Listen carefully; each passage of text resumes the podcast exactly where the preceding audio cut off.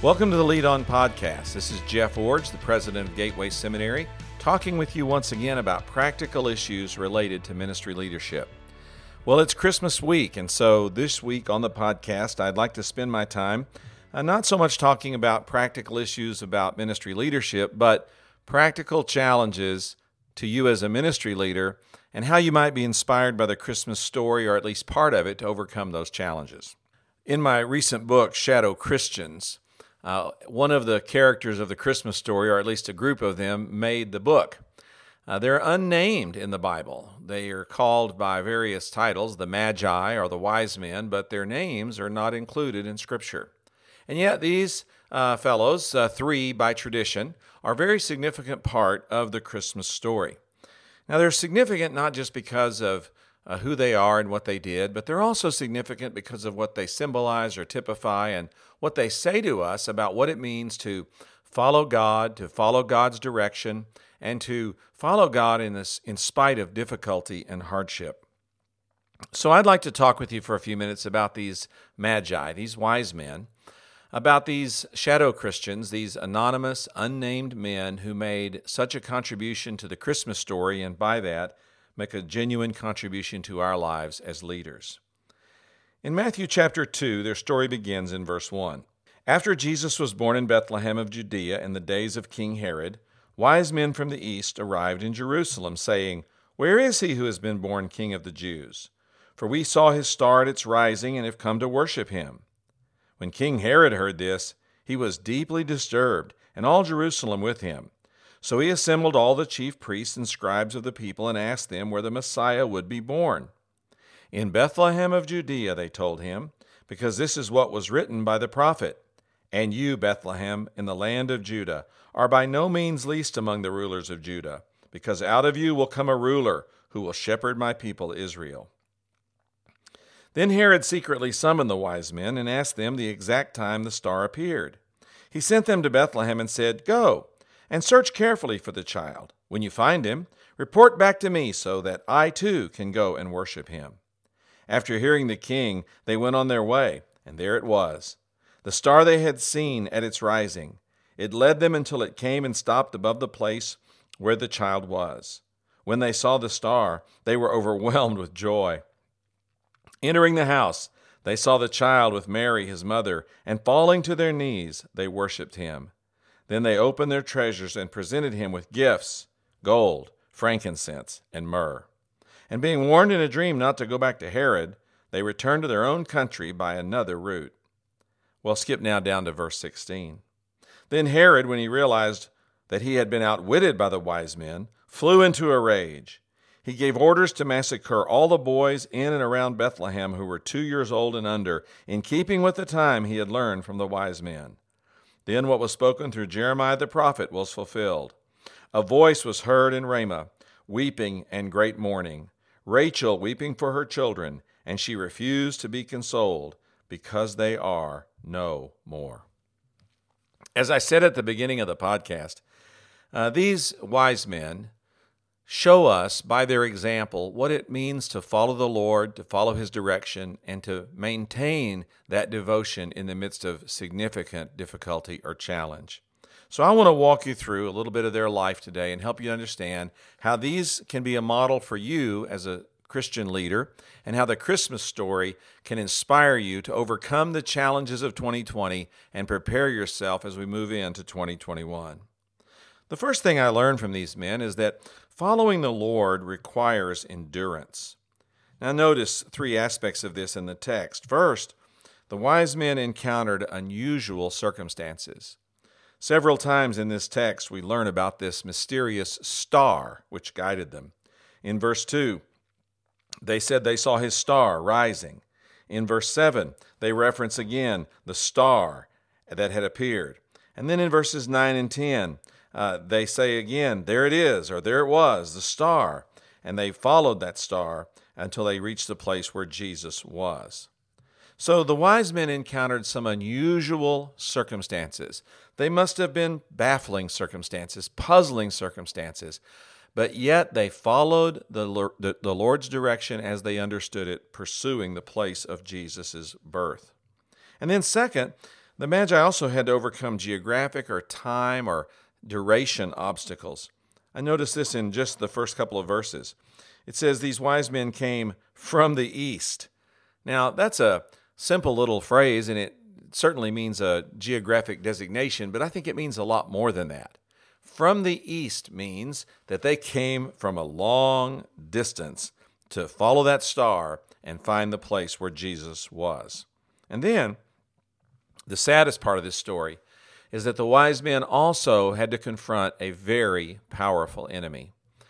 Herod was a wicked leader, and his uh, evil nature is revealed most clearly in the massacre of the baby boys uh, that's described in this passage. What an evil, awful, despicable man he must have been to do such a to, to uh, commit such a heinous crime. And the wise men were faced with how to how to talk with him, how to deal with him, and how ultimately to resolve the, the threat that he brought to the baby Jesus. So, following the Lord requires endurance endurance in the face of unusual circumstances, time or duration obstacles, and in the midst of a powerful enemy. Well, you're a leader today, and you're trying to follow the Lord, and you face some of these same kinds of obstacles. You must endure. You have to hold on. You got to make it through. You can't give up. You can't quit. You've got to endure. And you have to endure, first of all, just like these wise men, when circumstances are baffling. You know, I live in a state of perpetual leadership confusion. There's so many things that happen to me and around me that, quite frankly, I simply don't understand. And besides the leadership complications that baffle me, there are also mysteries of life that lead me bef- leave me befuddled, uh, scratching my head and wondering, what's going on here?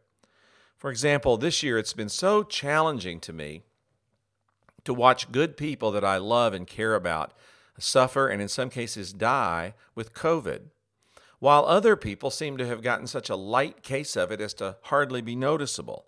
I don't understand that. And then this past year, I had a really good friend, a, 52, a 51 year old woman who had a routine surgery on her knee, but from complications from that surgery, she died just a week later. She was in the prime of life, making a dramatic and significant contribution to God's kingdom, and yet her life ended. And then I see all around us people that are uh, causing chaos and confusion, difficulty, people that are hurting others by rioting, by protesting, by doing things that are damaging in communities, and they tend, they continue to live on, and in fact seem to have ever increasing health for the capacity to do, uh, for to have the capacity to do these evil things they're doing. Life is baffling. Leadership is baffling.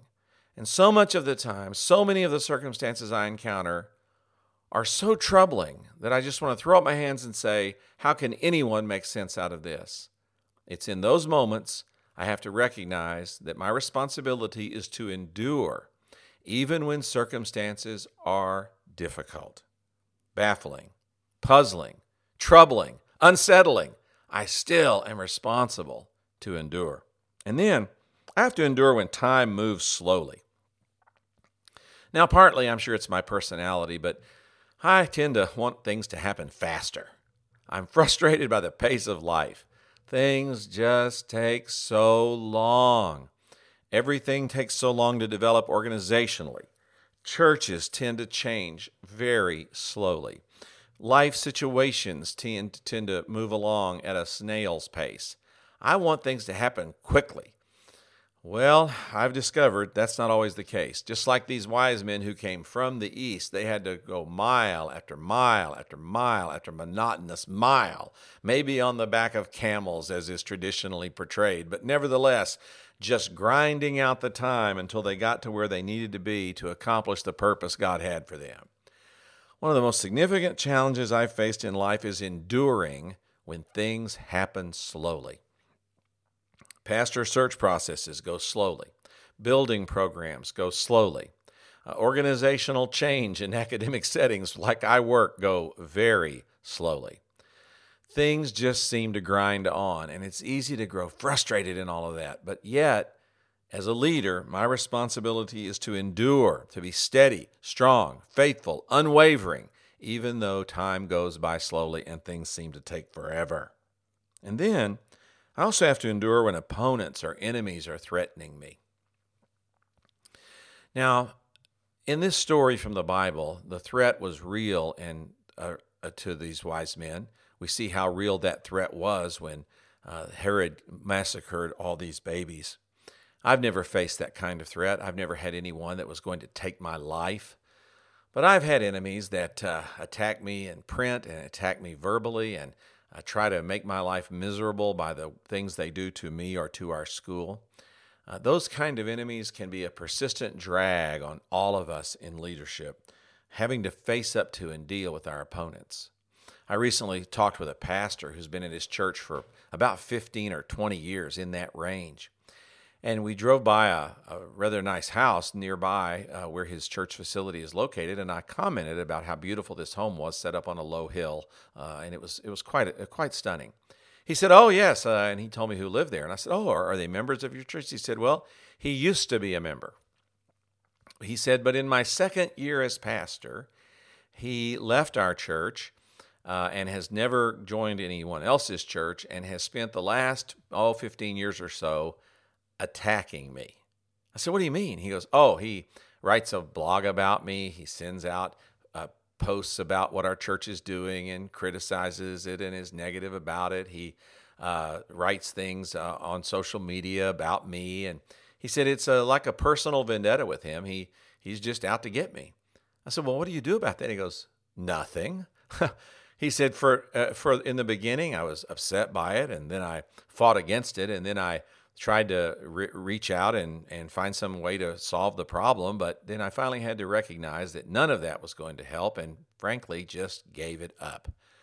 So he's my persistent critic, my constant attacker, my regular blogger and social media poster, and church critic who's out to get me at every turn. I marveled at this pastor's endurance, at his capacity to stay strong in the midst of and in the face of a critic, an enemy, an opponent who's really attacking him on a regular basis. So, the wise men teach us that following the Lord requires endurance.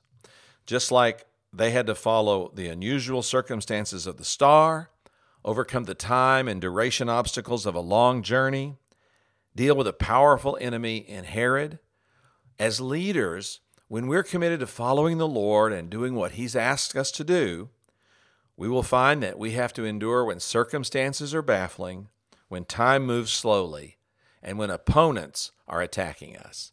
In the context of these kinds of difficulties, endurance is the character quality most needed.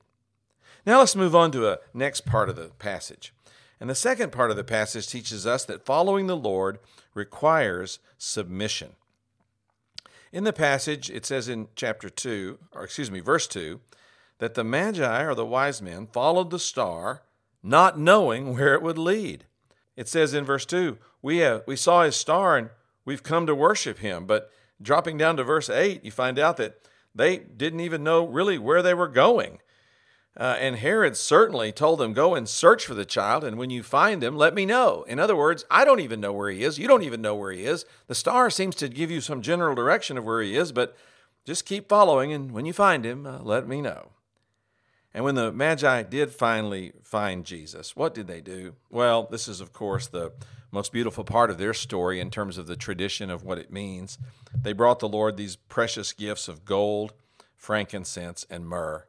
You've heard stories about these and sermons about these. I'm not going to go into that today on the podcast. I'm trying to focus on the leadership aspects of this story.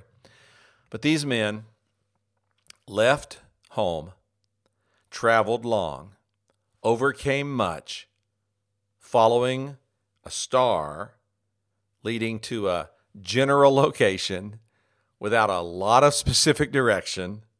And then when they finally achieved their goal, they found themselves bowing down, worshiping, and giving gifts. Not to some ruling, reigning monarch, but instead to a small child, a toddler perhaps, a little one, the baby Jesus. They brought him gold, frankincense, and myrrh.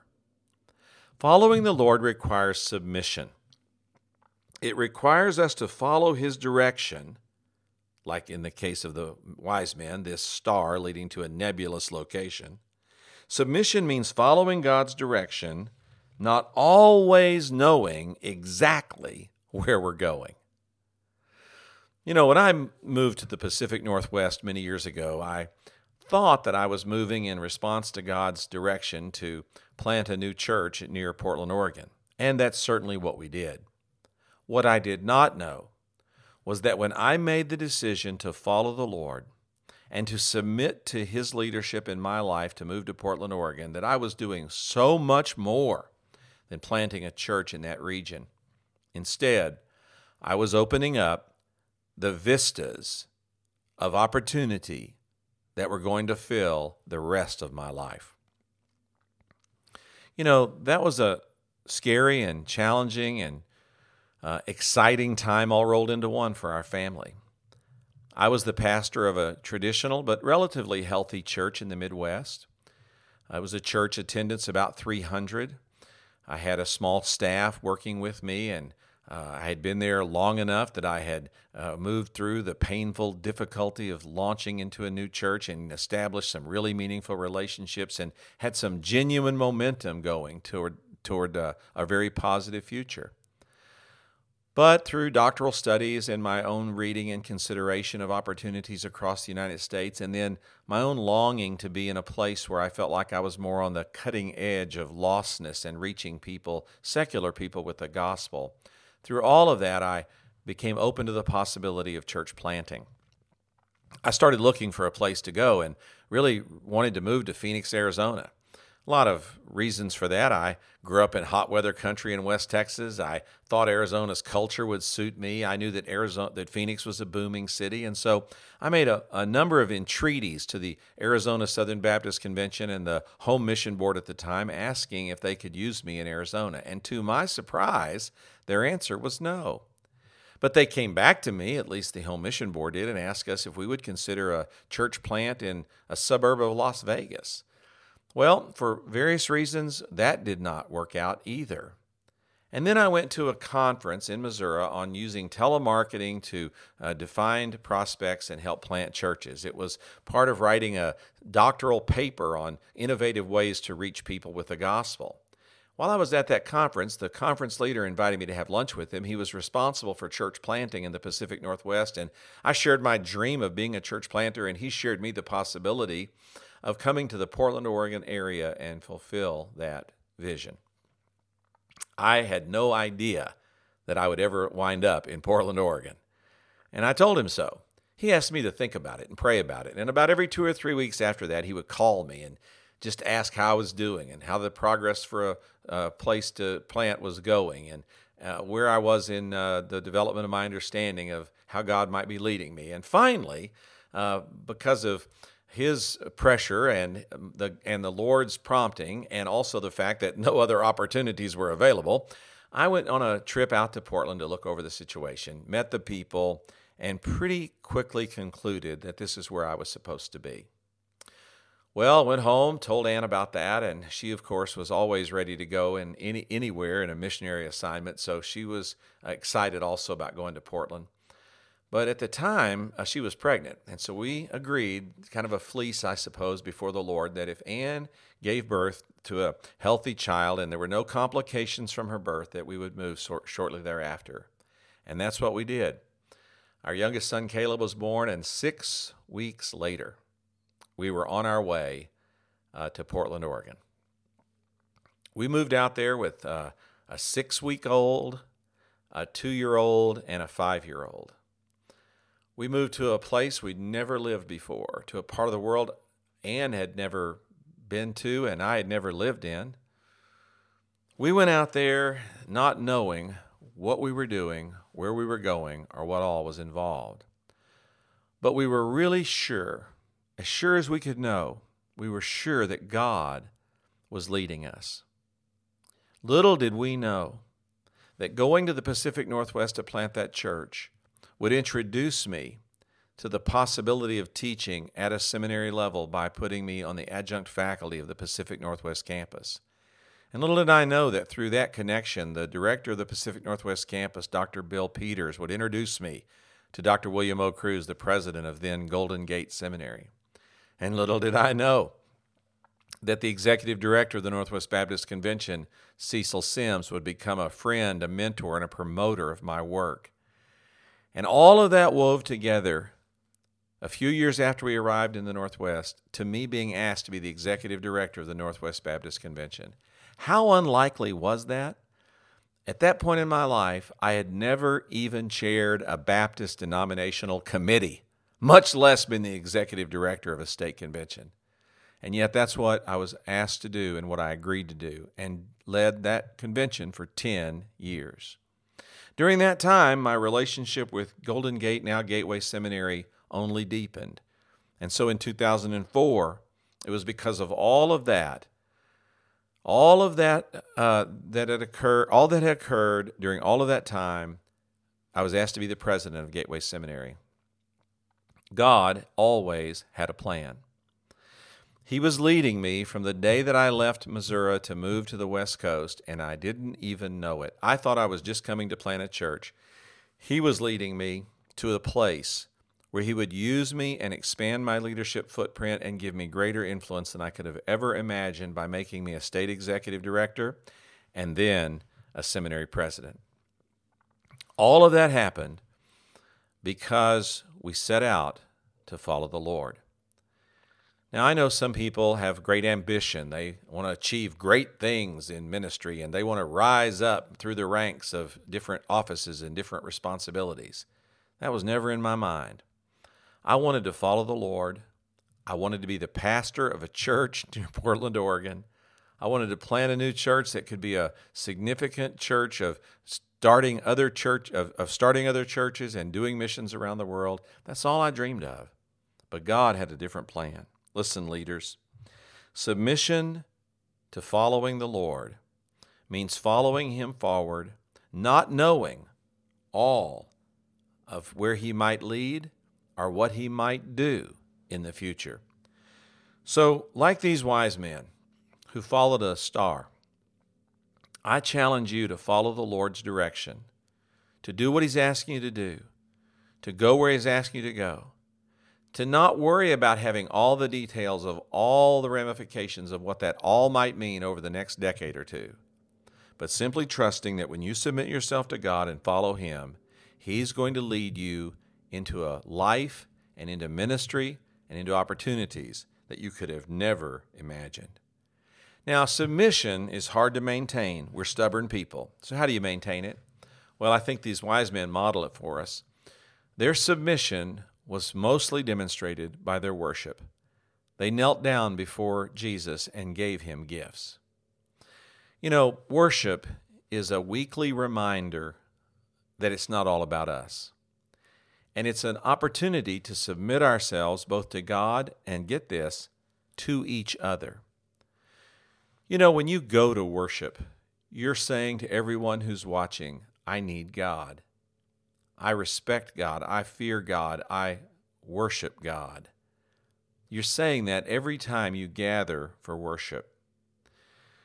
And when you gather for worship and you give gifts of your time, your energy, and your money, you are saying, It's not all about me, it's about you, Lord. And I give something of myself up in this moment, week by week by week, to remind myself to stay in submission to you. Well, let me wrap it up with this. Following the Lord requires one more character quality, and that's courage. You know, in this passage, the Magi defied Herod.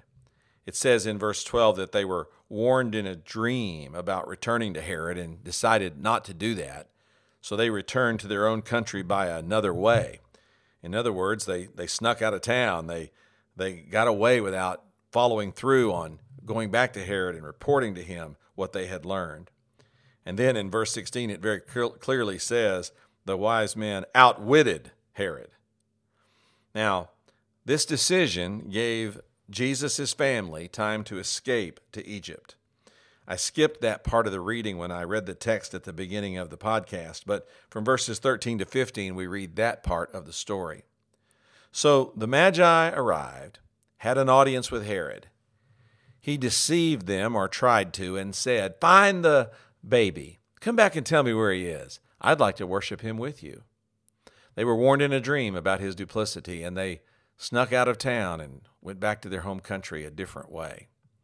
When the wise when Herod learned what the wise men had done, he went into a rage and did something horrific.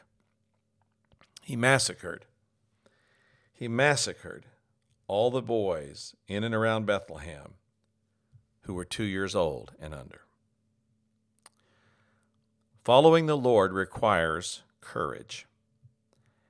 And there's at least a couple of applications of that that come out of this text. First, courage means standing up to powerful people.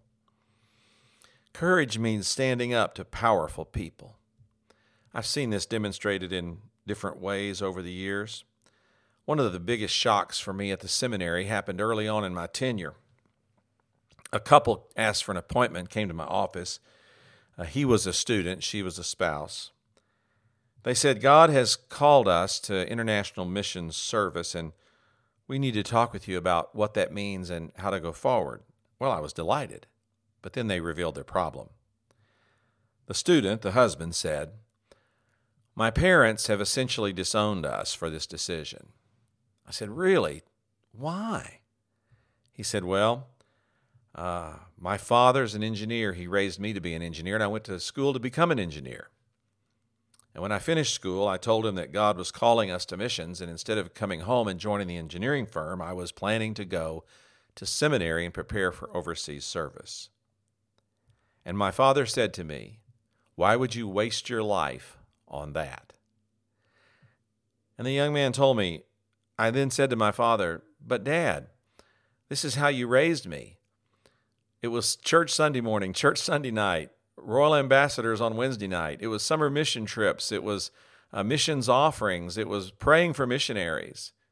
This is what you taught me. And then his father said these chilling words Well, all of that is for somebody else's children. This couple was distraught and heartbroken because they were faced with standing up to some very powerful people in their lives, and that was his parents? Would they stand up to them and do what God was asking them to do? Or would they leave seminary and go home and do what these powerful people were demanding of them? Come home, join the firm, or be disowned. Saw another example of this, unfortunately, and that was a person came to me once and said, I have a problem with my supervisor at work. I said, Well, what, what's your problem? Well, my supervisor has told me to lie about a personnel matter and to lie about my work hours and my timesheet. I said, Well, you can't do that. This woman said, I know I can't do that, but I'm fully aware of how my boss has treated people in the past. And if I if I defy him, he's going to fire me. Courage. It takes courage to stand up to powerful people when they hold your employment in their hands. I was talking with another young couple recently. They're facing a significant challenge in their community. They local schools are fulfilling the governmental mandate by their state that every school teach in the subject of gender roles and gender identification that each child can choose their own gender. They can choose to be a boy or choose to be a girl, choose to be a man, choose to be a woman. And of course, this Christian couple is completely opposed to this position and has voiced this to their teacher, and then it went to the principal, and it may go higher now in the administration. And they're saying if we keep this fight going, we're going to jeopardize our standing in the community, the possibility that our child will be kicked out of school it's going to be a tough situation for us. What do we do? How do we stand up to powerful people like government leaders or school leaders? Following the Lord requires courage, the capacity to stand up to powerful people, parents, supervisors, people in the government. It's challenging, but as a leader, this is part of what it means to endure, to stand up strong, to do what's right, and to follow the Lord no matter the difficulty. Courage means trusting God for His protection or not, as He determines.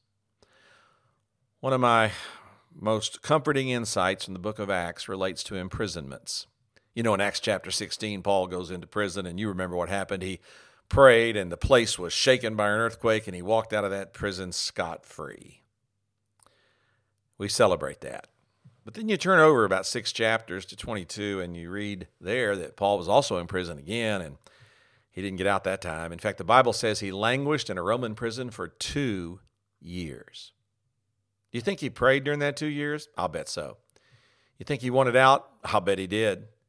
But no earthquake ever came. You see, sometimes when you find yourself in trouble, God will deliver you. Other times, God will sustain you. But in both cases, He stands with you.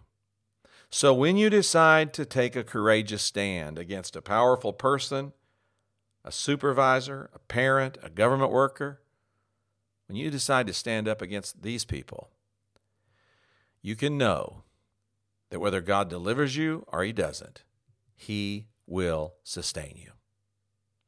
These magi, they're some of the characters of Christmas. They're unnamed, anonymous. They're powerful in the Christmas story for the role they played, but they're also significant to us as examples of what it means to follow the Lord, to follow the Lord's direction, and to fulfill the responsibility we've been given. That's what leadership is about. It's about following the Lord, following the Lord's direction, and fulfilling the responsibility He's given us.